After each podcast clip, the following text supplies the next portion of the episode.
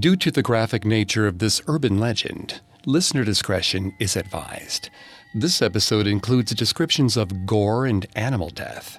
We advise extreme caution for children under 13.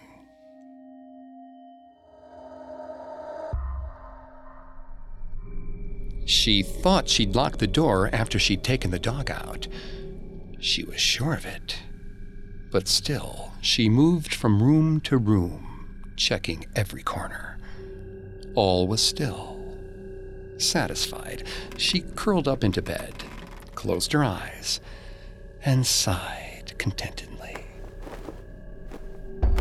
Then something stirred beneath her.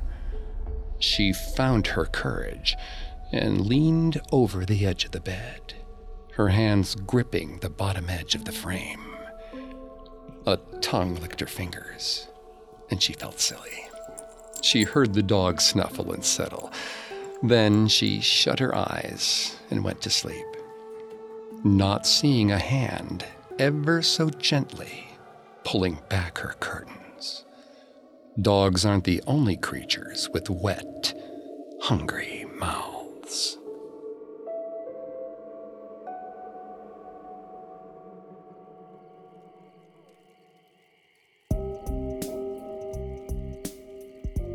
Welcome to Haunted Places, a Parcast original.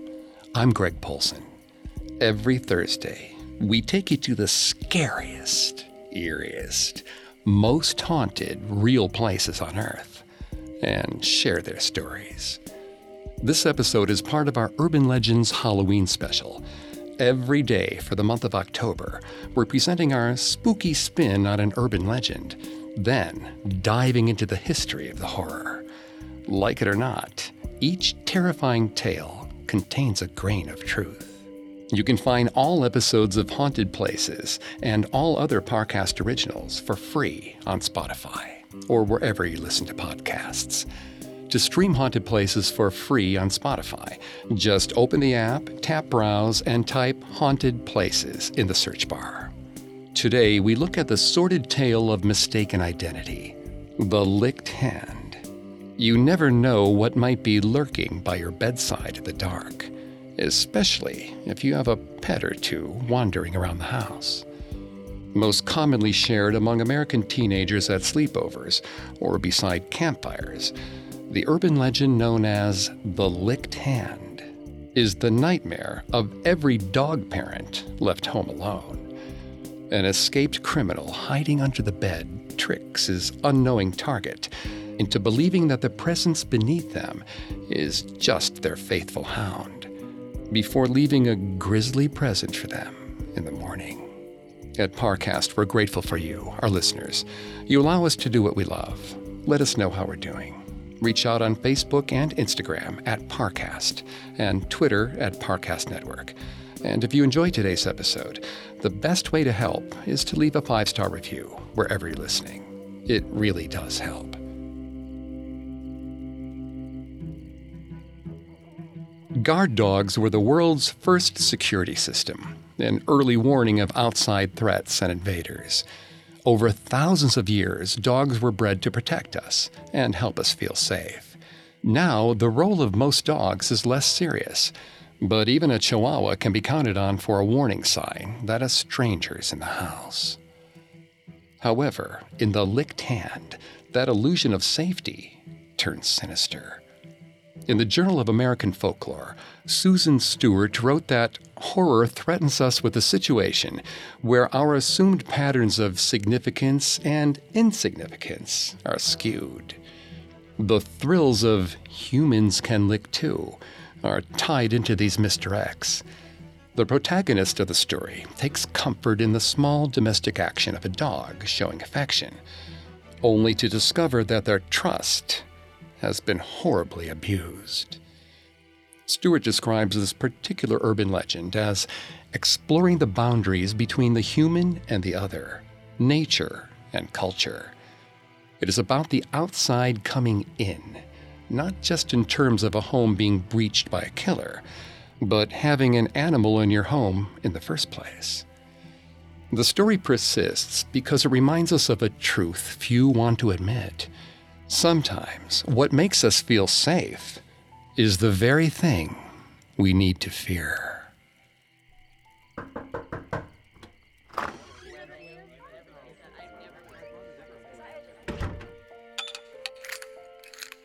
Lorraine was 15 now. She didn't have to go to boring dinner parties.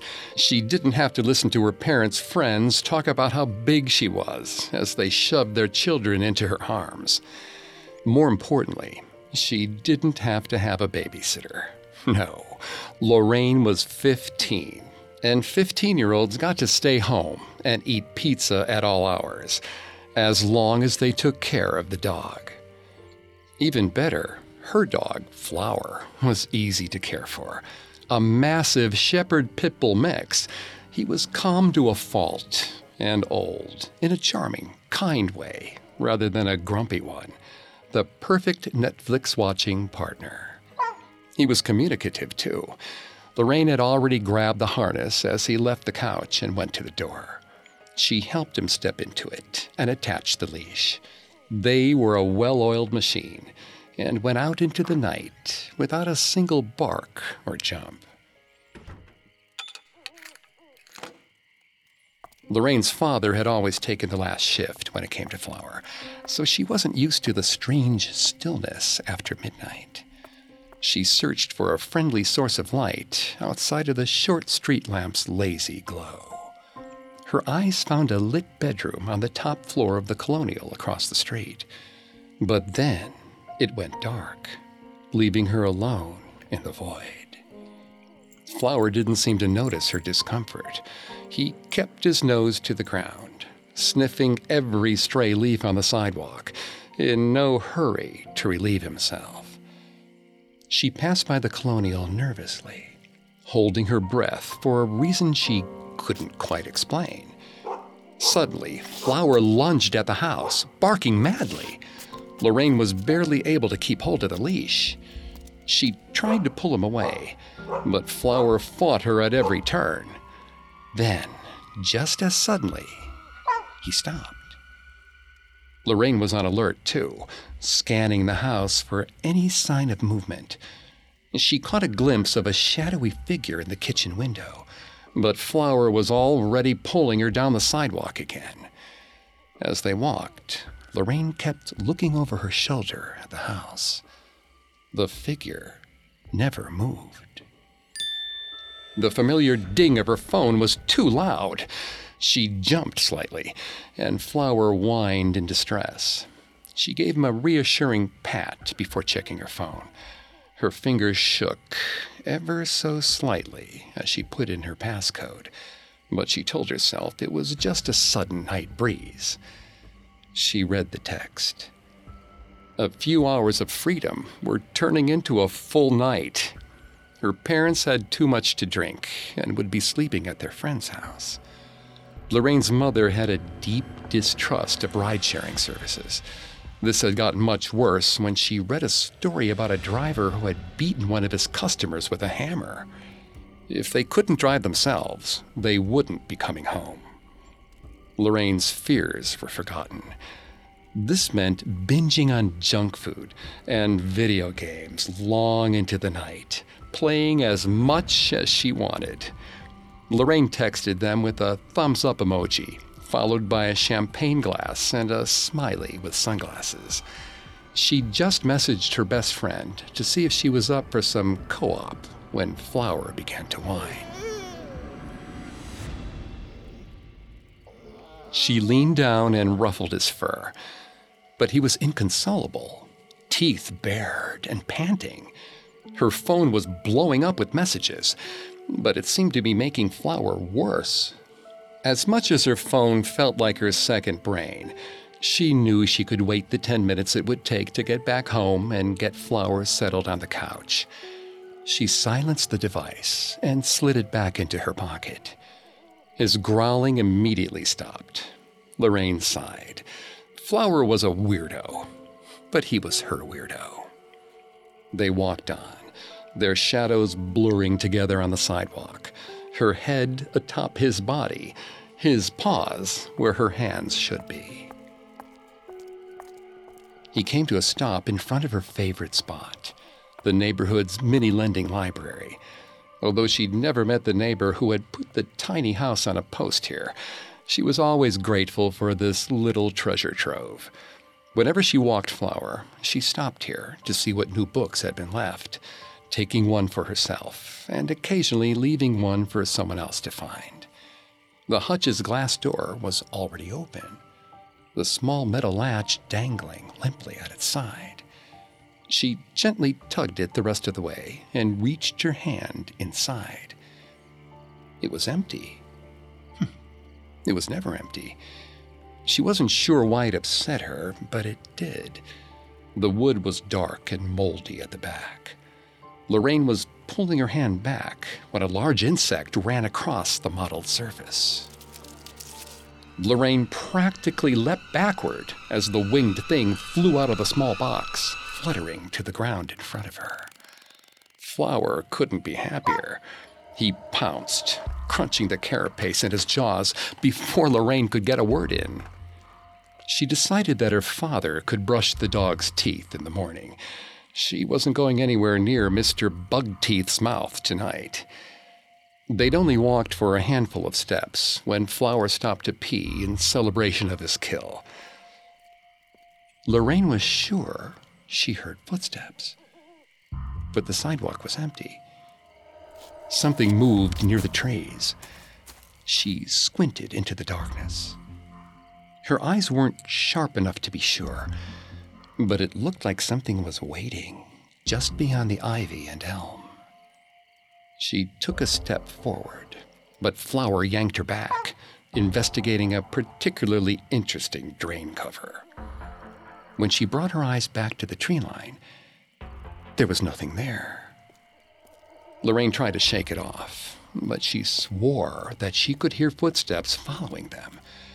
She looked in all directions each time Flower paused, trying her best to be subtle in case they were being watched. They kept going until their house came back into view. Lorraine couldn't help but breathe a sigh of relief. But then, of course, Flower decided it was time to defecate. Lorraine tried to slow her breathing as she pulled out a plastic bag. She drew her cell phone out of her pocket to light the way, but stopped when she saw her display. 21 notifications? No now 30. She scrolled through, confused, the plastic bag still wrapped around her other hand. Her parents had sent several messages, telling her to make sure everything was locked. Several of her friends were freaking out, asking if she was okay. Lorraine had no idea what was going on. She opened Twitter. Her timeline was flooded. One word kept jumping out murderer. A serial killer had somehow escaped from the Supermax prison, stealing a van and driving towards the city. Police found the abandoned van, four blocks from Lorraine's house.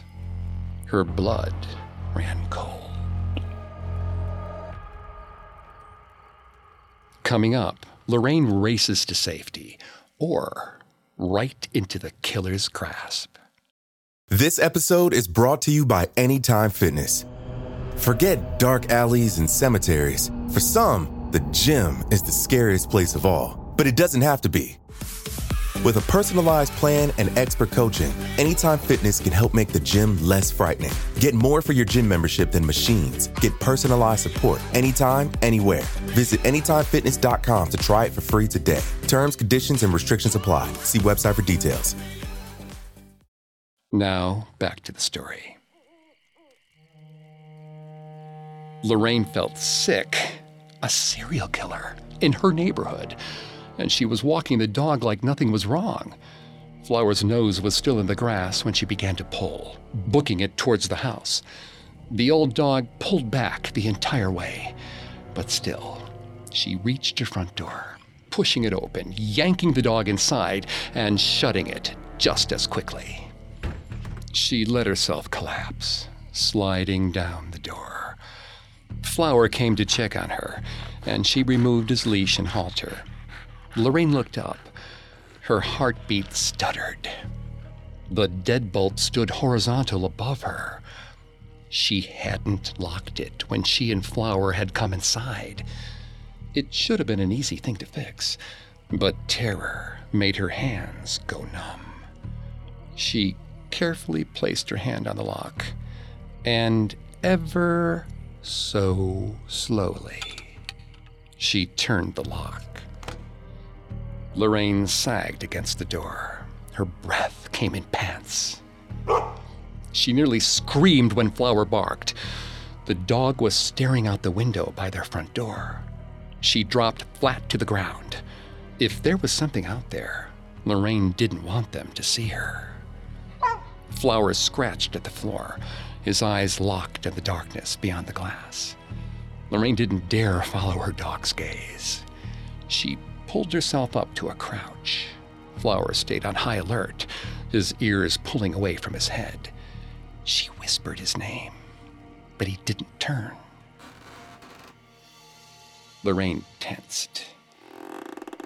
Was that a floorboard upstairs creaking? She tried to remind herself that it was just the house settling. She reached into her back pocket for her phone. It wasn't there. It must have fallen out of her pocket when she ran. Panic took over. Her father had finally convinced her mother to get rid of the landline a few months ago. To make matters worse, she didn't even remember their numbers. Flower's head slumped against the glass. Lorraine moved closer to the window. She peered out.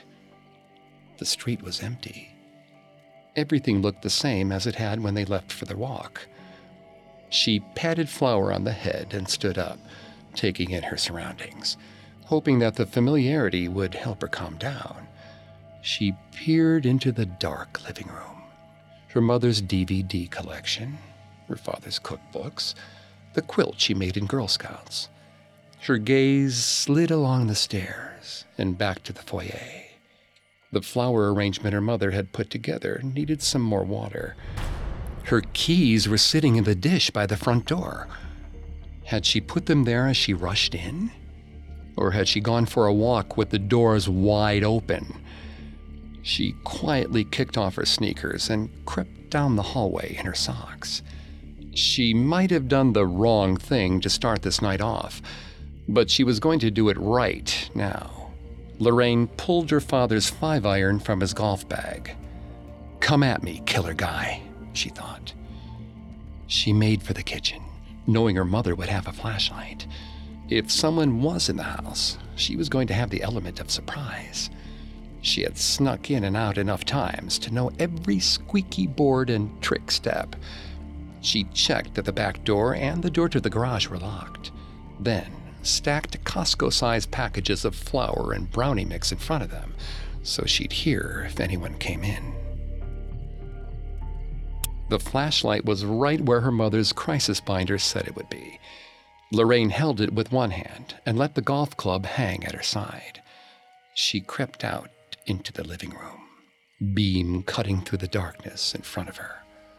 She had to check the rest of the house. If there was an unlocked door or a cracked window, the killer could have found it. And then he could be anywhere. Lorraine moved from the living room to the dining room. She checked under the ornate cherrywood table. Nothing. A floorboard creaked. Lorraine shot a quick glance behind her. It was Flower, waiting on the threshold. She tapped her leg gently and he came over. They walked the length of the room together. The china cabinet was slightly ajar. Lorraine's eyes darted around the space, but everything else looked fine. It wasn't large enough for anyone to hide in, but sometimes the door to the cabinet opened when someone walked past it. Tonight, she had avoided the area, and Flower was too light to create the same effect. She stepped forward to check the other side of the cabinet. Her fear made her legs tremble, and the porcelain inside jingled ever so slightly. She froze, listening closely. But the house was quiet. The first floor was clear. Lorraine nearly threw herself into the china cabinet as she started from the sound of what could have been bones crunching in the kitchen. She lifted the club and headed for the kitchen. It was Flower, devouring his kibble, breaking it into bits with his giant teeth. He stopped to look at her, cocking his head to the side. A wave of relief passed over her. No matter what, he could protect her. They would be fine. Lorraine went back towards the stairs in the entryway. Flower followed along behind her, his nails clacking softly on the hardwood floors. She winced, but she could tell he was trying. In the dark, her parents' bedroom looked like a cavern. She let Flower go in first. When he'd run around the whole room, Lorraine switched on the light. If anything was out of place, she wouldn't be able to tell. Seeing nothing, Lorraine sighed and headed out of her parents' bedroom, following Flower as he padded past the bathroom and straight into her room. Flower curled up on the floor as Lorraine climbed onto her bed. She felt tired and frayed around the edges. The open china cabinet door kept running through her mind. She opened her laptop no more news of the escaped killer. She dropped a few messages to friends, telling them she was all right. She looked down to check on her dog. But he wasn't curled up on the floor anymore. Flower had a terrible habit of hiding under the bed. She called his name and glimpsed his nose peeking out from under her dust ruffle. She got up to check her curtains and finally felt her fear give way to exhaustion. Before she could think, she was under the covers, and then it all went black. She woke to the sound of water dripping. She looked at the alarm clock. She'd only been asleep for about 30 minutes. The shower in her bathroom had always been finicky. Lorraine called for Flower, but he didn't answer. She scooted over in the bed, letting her hand hang off the edge. The gentle lick of his tongue was a balm to her fractured nerves. He'd done the same thing when she was younger, and thunderstorms would send her hiding under the covers. Lorraine let herself fall back onto the bed.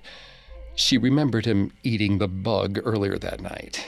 How overwhelming such a little thing had felt then. Oh, Flower, she thought, smiling at her own grown upness. At least I know where your mouth has been. Her eyelids started to get heavy. The adrenaline had finally left her body, and she was so very tired. Lorraine turned onto her side and let sleep take her again. She sat up groggily, rubbing her eyes. Through the window, the first bits of red were stroking the sky. Her bare feet hit the cold floor, and she stumbled towards the bathroom, still muddled from the night before. Lorraine's foot touched something sticky. She looked up and had to swallow the vomit that rose in her throat. Flower was hanging over the shower bar like a discarded beach towel, his throat slashed. A single line of blood still trickled from his corpse. Still drip, drip, dripping. Next to his body was a message, written clearly on the shower wall in Flower's blood. Humans can lick too.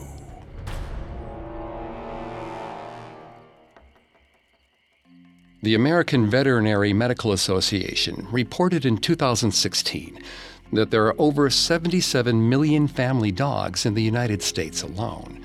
They provide emotional support, physical labor, and most importantly of all, cuddles. That's what makes the idea of them being replaced by a killer so very frightening. Humans can lick too, isn't just a standard home invasion story. It's a complete upending of a domestic power structure. While the licked hand, or humans can lick too, is considered to be one of the more modern urban legends, it has its roots in several different sources. The oldest account of the story is contained within the diary of British Army Major Sir John Dearman Burchell in 1871. He recounts a guest at a croquet party telling him that his wife woke him in the middle of the night, convinced that there was a robber in their room. The guest calmed her by saying that it was simply their Newfoundland dog beneath the bed. He reached his hand down to pat his faithful companion, was licked, and went back to sleep. The next morning, many of their valuables were gone. It's not until the 1970s that there's another concrete record of the licked hand. Mary and Herbert Knapp's book, One Potato, Two Potato The Folklore of American Children, recounts the story as we now tend to hear it. But it's D.B. Martin's Bedtime for Sam, published in 1982, that has been given credit when it comes to media adaptations. Martin's version follows a 10 year old boy, Sam, who has to stay home so his mother can visit his sick grandmother. She tells him that if he's scared, he just needs to put his hand out to know their dog Maggie is there. Sam hears noises at night and calms himself by reaching down to let what he thinks is the dog lick his hand. In the morning, he sees Maggie's corpse on the bathroom floor. Humans like to lick too, is written on the mirror in blood.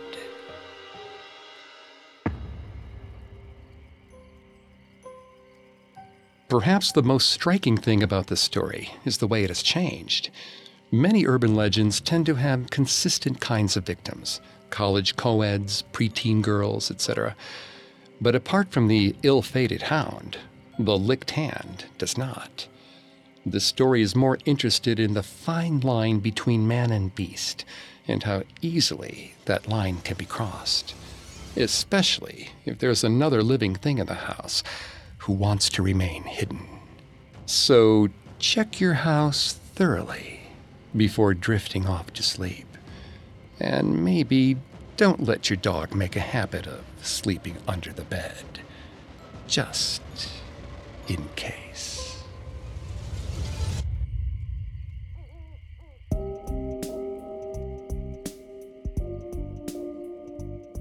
Thanks again for tuning into Haunted Places.